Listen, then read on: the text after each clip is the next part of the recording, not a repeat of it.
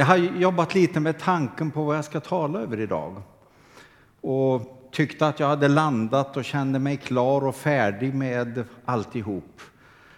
Men det är alltid så att man funderar och man grubblar lite. Är det här rätt? Är det det vad Gud har tänkt jag ska säga? På flyget hem så sitter vi framför ett, eh, tre stycken som sitter bakom och pratar ganska mycket. Den där vilan jag hade hoppats på på flyget den uteblev utan jag fick höra det mesta av fotboll, av sport, av politik, av eh, eh, invandrarproblem, av flyktingar, av i princip alltihop. Och naturligtvis också religion. Det var i princip hela spektrat som de pratade på, eh, på bänken bakom oss. Och en av de sakerna som blev så tydlig och som också gjorde att det kändes så rätt det jag hade förberett, det var den här förskräckelsen inför vad religionen har ställt till med. Och den ene av dem sa ja, det är så mycket som har skett i religionens namn. Och han talade om katolicismen, han talade om Irland och han talade om det, bena, det ena efter det andra. Där. Och då funderade jag på, vi pratade jag och min bror lite om det där efteråt. Vad är det för bild människor har? Och vad är det för bild människor gör sig av oss som har en tro på Kristus? Jag hoppas att den där bilden ska komma fram alldeles strax. Det gjorde den nu. Ett kristet liv eller ett liv i Kristus. Ah, en del kanske tycker det är ett lek med ord, alltså det är ju samma sak. Men för väldigt många människor är det inte samma sak. Många människor har en uppfattning, en bild av vad det är att vara kristen eller att ha en tro, att vara religiös som man uttrycker det. Vilket kan skilja sig väldigt avsevärt från hur du och jag tänker och kanske i ännu större utsträckning hur han har tänkt det, Jesus. Ett kristet liv eller ett liv i Kristus.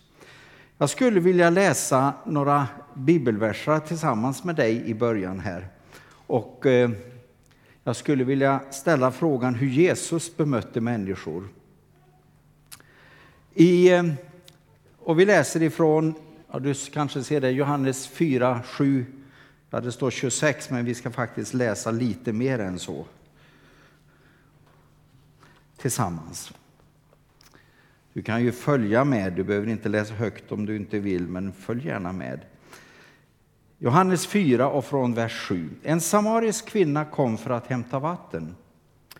Jesus sa till henne, ge mig något att dricka. Lärjungarna hade nämligen gått bort till staden för att köpa mat. Samariskan sa, hur kan du som är jude be mig om vatten? Jag är ju en samarisk kvinna. Judarna vill inte ha något med samarierna att göra.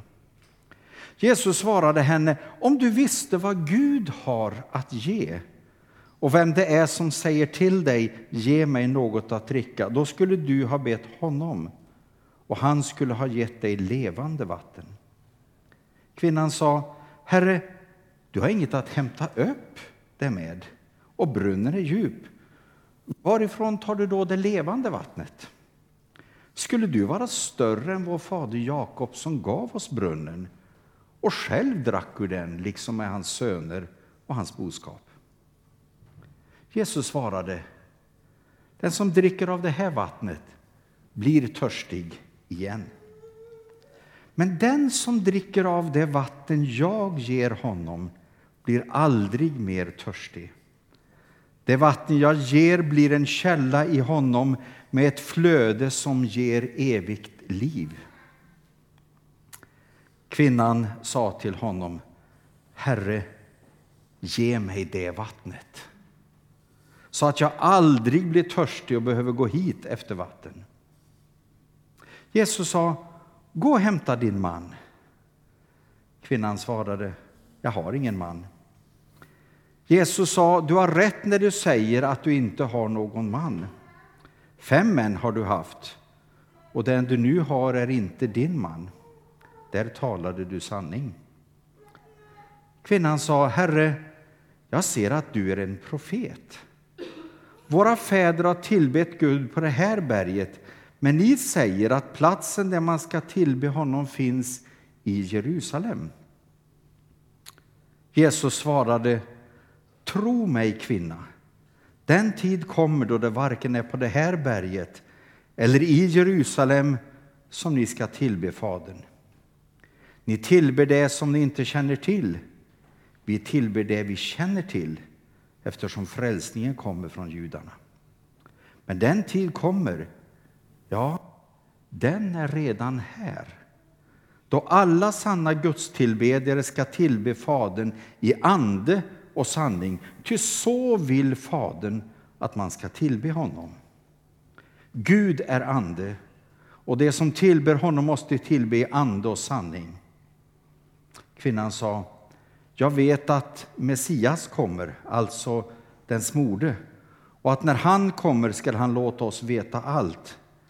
Jesus sa till henne, det är jag, den som talar till dig. I detsamma kom lärjungarna. De blev förvånade över att han talade med en kvinna, men ingen frågade vad han ville henne eller varför han talade med henne.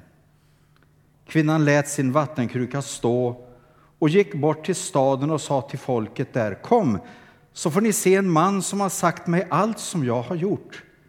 Kan han vara Messias? De gick ut ur staden för att söka upp honom. Och så kan vi hoppa fram till den 39 versen. Många samarier från staden hade kommit till tro på honom genom kvinnans ord när hon försäkrade han har sagt mig allt som jag har gjort. När samarierna kom till honom bad de honom stanna hos dem och han stannade där två dagar. Många fler kom till tro genom hans egna ord och de sa till kvinnan nu är det inte längre vad du har sagt som får oss att tro. Vi har själva hört honom och vet att han verkligen är världens frälsare. Herre, tack för ditt ord. Och tack att ditt ord vill du låta landa i våra liv, i våra hjärtan, i vår tanke. Och tack att du vill låta det ta en praktisk handling, en praktisk väg. Tack att du påverkar oss genom ditt ord och du påverkar oss genom den heliga Ande. Välsigna de minuterna vi har tillsammans just nu där vi försöker att lyssna in vad du vill säga och vad du vill ge oss idag. Tack att du hör bön. Amen. Hur mötte Jesus den här kvinnan? Jag tycker det är en fantastisk berättelse överhuvudtaget. Det är en berättelse som talar om så olika många bottnar. Jag vet att när jag läste igenom den här texten några gånger under veckan som har gått så är det ju nästan var och varannan mening som i sig skulle kunna utgöra en predikan. Och det är ju alltid frestande för en predikant att hamna på ett sidospår och kunna tappa fokus och liksom gå och börja tala om allting. Jag ska inte göra det, men det finns, har du säkert upplevt och kan du uppleva också när du läser saker som hoppar ut och kanske just för dig betyder något alldeles speciellt. Och därför kände jag behovet av att läsa texten tillsammans med dig.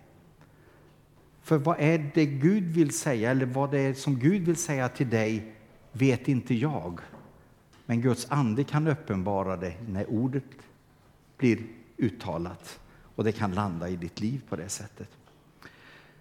Jesus sätt att samtala är fantastiskt. Han tar initiativ, han inleder ett samtal genom något så oskyldigt som att fråga efter vatten. Jag frågade efter vatten precis innan här.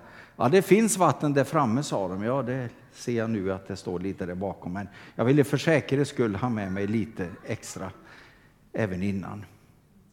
Ett ganska oskyldigt samtal. Och så blir det nästan lite provocerande från allra första början. Här är kvinnan som ska hämta upp vatten. Och så kommer en man som till råga på allt är jude. Och judarna hade ingenting att göra med samarierna, för samarierna var både en etnisk folkgrupp som de avskydde, men framför allt avskydde de dem därför att de menade att de hade förvanskat ordet. De hade förvanskat den sanna judiska läran. Så därför umgicks inte judarna överhuvudtaget med samarierna. Och här står Jesus och inleder ett samtal och för kvinnan är det förvånande. Hur kan du som är en jude be mig som är samarier om något att dricka? Och man kan riktigt känna spänningen och hur lätt det hade varit att man hade gått in i försvar, som du och jag ofta gör när vi blir anklagade. Hur kan du som är kristen säga så till mig? Och så vidare. Och så hamnar vi i de där låsta positionerna istället för att föra samtalet vidare. Och istället för att ens svara på det där eller att ens försöka att förklara eller att inte gå in så bryr sig Jesus överhuvudtaget inte om kommentaren. Utan han skapar istället intresse hos denna person. Och så säger han, om du visste vad Gud har att ge. Tänk vilken mening! Om du visste vad Gud har att ge. Visst är det spännande? Och det skapar en nyfikenhet hos kvinnan vad Gud har att ge. Och hon är nyfiken på detta utifrån ett religiöst sammanhang, utifrån sammanhanget om vad man tänker och judar och alltihop det här. Men Jesus han går vidare och han vänder bort samtalet från de här religiösa frågorna och funderingarna som kvinnan sa. Och så säger han, och om du visste vem det är som säger till dig, ge mig något att dricka. Då skulle du istället ha bett honom och han skulle ha gett dig levande vatten. Det vatten jag ger blir en källa med ett flöde som ger evigt liv. Från en fråga om att få vatten ur en brunn är Jesus nu inne i ett samtal där han talar om andliga värden och ett andligt innehåll som har helt andra bottnar än det sammanhang hon står i och befinner sig i.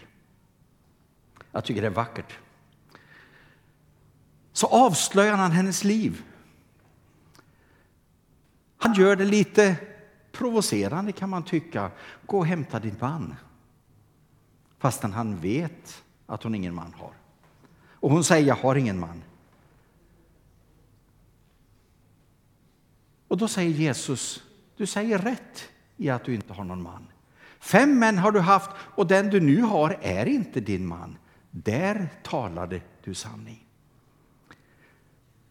Och jag funderar över hur kan Jesus gå in och i ett sånt avslöjande för en människas situation ändå låta henne bevara integriteten och på något sätt bli bekräftad. Det är ganska intressant.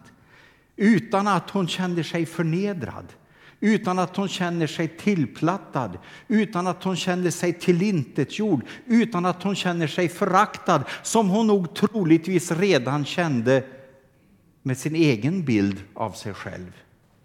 Varför var hon annars ute där mitt på dagen för att hämta vatten när man som regel hämtade det på morgonen eller på kvällen? Troligtvis för att undvika andra människor och undvika deras påståenden och deras sammanhang. Och mitt i avslöjandet av ett liv som inte överensstämde med vad man skulle tycka att man skulle leva så bekräftar ändå Jesus och säger du talar sanning. Du talar sanning. Och när han avslöjar detta så inser han ju då att, eller kvinnan inser då att det här är en, en person som inte riktigt är den som man skulle kunna tänka sig.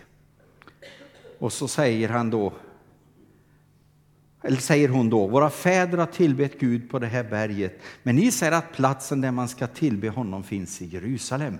Hon vill diskutera religion. Hon vill diskutera olika företeelser. Och Jesus han bryr sig inte ens i den frågan, utan återigen kommer han tillbaka och säger en tid kommer då det varken är på det här berget eller i Jerusalem ni ska tillbe Fadern. Tiden är redan här. då sanna till gudstillbedjare ska tillbe Fadern i ande och sanning. Och vad är resultatet? Ja, kvinnan hon återvänder till sitt folk och en fråga som egentligen börjar med ett samtal vid en brunn utlöser en väckelserörelse i ett samhälle. Tänk att från en fråga om ge mig något att dricka så är det en rörelse som berör, jag vet inte hur många människor, den Bibeln ger ingen förklaring hur många det är som berör. Men det står att många samarier från den staden hade kommit till tro på honom genom kvinnans ord. Och sen står det lite längre, Jesus stannade där två dagar. Många fler kom till tro genom hans egna ord. Och vittnesbördet från de människor som fanns runt omkring var, vi har själva hört honom och vi vet att han verkligen är världens frälsare. Hur mötte då Jesus kvinnan? Ja, kanske man egentligen ska börja med att tala om vad han inte gjorde. Han presenterade inte religion för kvinnan. Han presenterade inte heller lagar och regler trots att han visste att kvinnan var en synderska. Han talade inte om vad hon skulle göra eller inte göra. Och han talade inte om värderingar och moral. Jesus talade alltså inte om hur hon skulle leva ett kristet liv med kristna värderingar. Vad är ett kristet liv? Jag tror att om vi skulle ha en enkät och skicka runt ett tomt papper, inte ett sånt där med förut eh, där du kan kryssa i ett visst valt svar, utan om vi skulle skicka ut ett runt papper, en, rund, en enkät och be dig var och en skriva vad är ett kristet liv? Så tror jag att vi skulle ha ett troligtvis lika många varianter som vi är människor som sitter här. Vi har olika uppfattningar om vad det är att vara ett kristet liv. Och då är jag tillbaka till själva temat. Ett kristet liv eller ett liv i Kristus. Finns det en skillnad i det här? Det är ganska intressant att uttrycket kristna eller kristen, det finns i Bibeln bara på tre platser. Och vi tittar på dem helt kort, vi ska inte gå igenom sammanhanget. I Apostlagärningarna 11 så talas det om att i Antiochia kallades lärjungarna först för kristna. Och sedan i Apostlagärningarna 26 när Paulus talar inför kung Agrippa så säger kung Agrippa det fattas lite att du övertalar mig och blir en kristen. Och det sista sammanhanget, det första Petrus brev, det fjärde kapitlet och det talas om att få lida förföljelse. Och då säger Jesus, det är inget hedervärt att lida förföljelse om man gör dåliga saker. Om man är kriminell, om man, eh, eh, vad är det det står, det får inte hända att någon av er måste lida som mördare eller tjuv. Eller därför att han gjort något annat ont eller blandar sig i andras angelägenheter. Nej, det är inte hedervärt. Men lider han som kristen ska han inte skämmas utan förhärliga Gud just som kristen, skriver Paulus. Det är de enda tre sammanhangen som uttrycket används i Nya testamentet. Inte någonstans i skriften presenterar sig lärjungarna som kristna. De presenterar sig som Jesu efterföljare. Är vårt budskap att kristendomen är en frälsande religion? Eller är vårt budskap att du ska leva efter dess regler, då blir du frälst? Är budskapet att man ska leva efter kristen etik och moral? Eller att man behöver bli en kristen? Eller att man behöver Kristus, personen Kristus? Ni vet ju att när jag predikar så brukar jag ofta ställa frågor och inte alltid ge så många svar. Men jag räknar med att ni funderar ut svaren själva. Är det fel att presentera sig som kristen? Nej, självklart är det inte. Men varken kristendom eller kristna värderingar frälser människor. Det gör Jesus. Och det här kan vi aldrig nog understryka. Det är inte din och min uppfattning. Det är inte våra värderingar, det är inte vad vi tycker och tänker är ett kristet liv, vad vi tycker och tänker att andra borde göra och att de ska leva. Det är inte det som frälsar människor. För det är bristfälligt det du och jag tycker och tänker. Vår tro är grundad på en som inte är bristfällig, men vår tro är bristfällig. Och därför är det inte vår argumentation som frälser människor.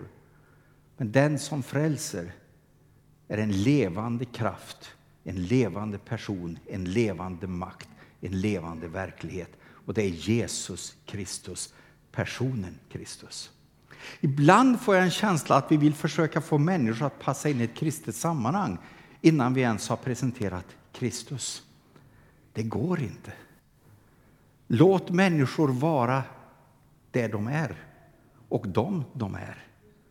Precis som Jesus gör med kvinnan utan att ifrågasätta hennes bakgrund, hennes avvikande teologi, hennes syndiga liv, hennes alltihop det som har varit. Han går inte ens in på detta, men han presenterar lösningen. Hon frågar efter Messias och han säger den som talar till dig är honom, är den du nämnde. Det är Jesus som är svaret.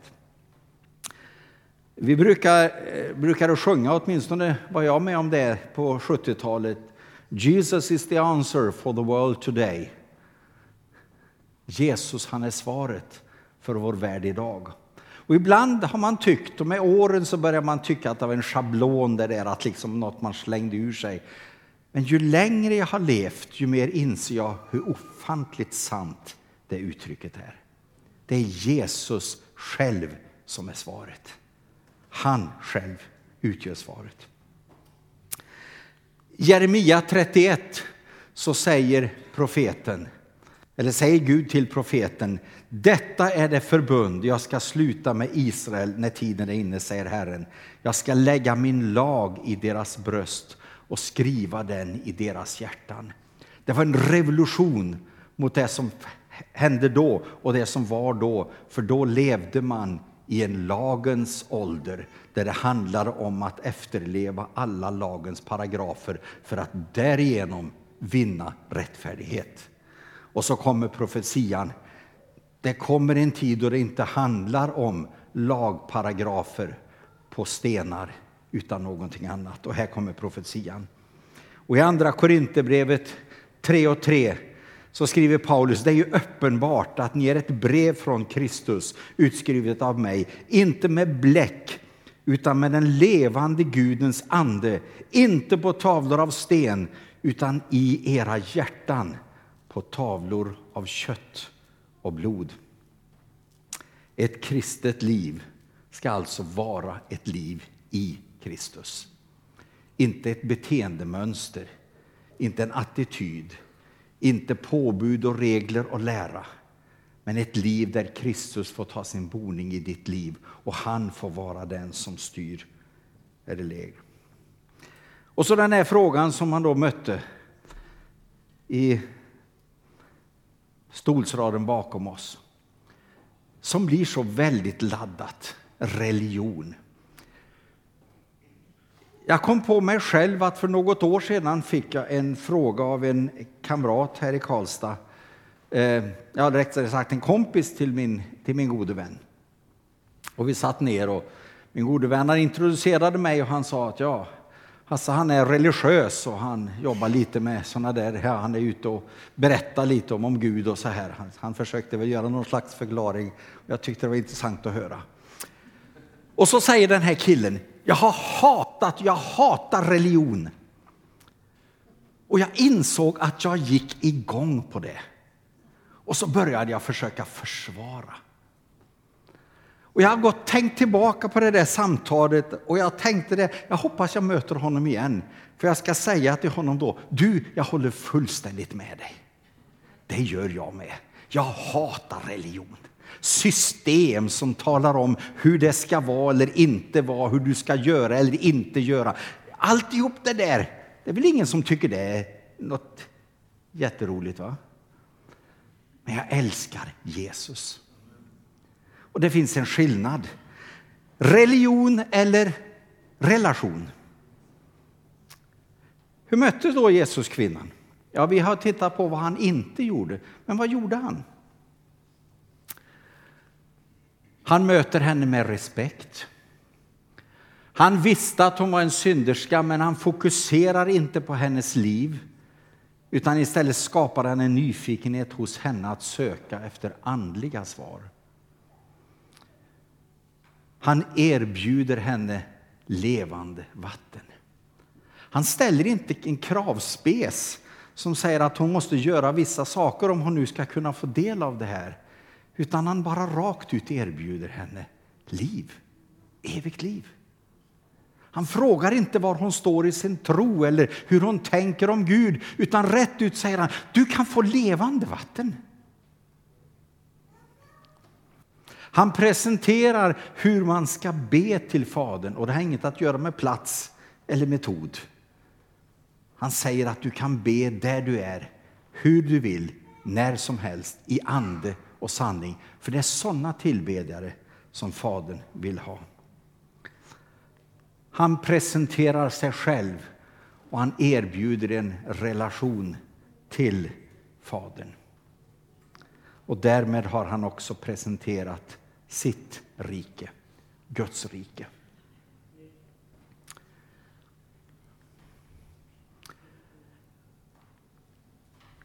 Jag håller precis på att läsa en bok av en man som heter Carl Mediaris. Och den där har påverkat mig väldigt mycket. Det här är ett citat, eller ett par citat faktiskt ur boken. Han säger så här, det viktigaste vi kan göra som Jesu efterföljare är att göra just det. Följa honom, att vara hans efterföljare. Jesus själv är de goda nyheterna. Budskapet vi frambär är Jesus. Det är inte kyrkan, inte demokrati, inte lärosatser, inte den kristna religionen, inte Calver, inte Luther, Calvin, inte Luther. Vi är inte här för att bygga Guds rike, men för att lyda vår kung. Kungar bygger sina egna riken och Jesus kan sannerligen bygga sitt rike. Vi är involverade, vi är en del av uppdraget endast därför att vi följer honom. Och Jesus sa, mitt rike är inte av denna världen. Låt oss be. Herre, jag prisar dig för din närhet. Tack att du har kommit med ett budskap om frid och om fred. Tack att du också kommit med ett budskap om något som kan förändra och förvandla alla människors liv. Tack att du har kommit, inte som en filosof eller teoretiker med goda filosofiska uttryck och lärosatser för oss att fundera och grubbla och tänka över, utan istället har du kommit som det yttersta beviset på Guds kärlek genom att du har gett dig själv och du har gett ditt liv för världen. Och du gav dig själv till oss för att vi skulle få frid och fred genom dig. Herre, hjälp oss att förstå att budskapet om dig handlar inte om vad vi tycker och tänker, utan det handlar om vem du är och vem du kan bli i våra liv. Tack Jesus att du har uppenbarat genom ditt eget ord sanningen och där finner vi dig uppenbarad. Du är svaret. Du har kommit med ditt rike. Och tack att du sträcker ut dina händer och inbjuder alla till en relation till dig. Tack att du inte sätter upp ett staket och säger att vissa kriterier måste få gälla för att vi ska få del av detta. För då hade många av oss, Herre, aldrig kunnat få ta emot nåden av dig. Utan tack för att du säger att du har kommit för att ge liv och ge överflöd och plantera ditt rike här och nu och att det är du som är riket för du är kungen. Tack att du möter med oss och du berör oss just nu. Och du talar till oss, Herre, det vi behöver göra, det vi behöver agera. Men framför allt så inbjuder du oss till gemenskap och till en relation med dig. Tack för det. Amen.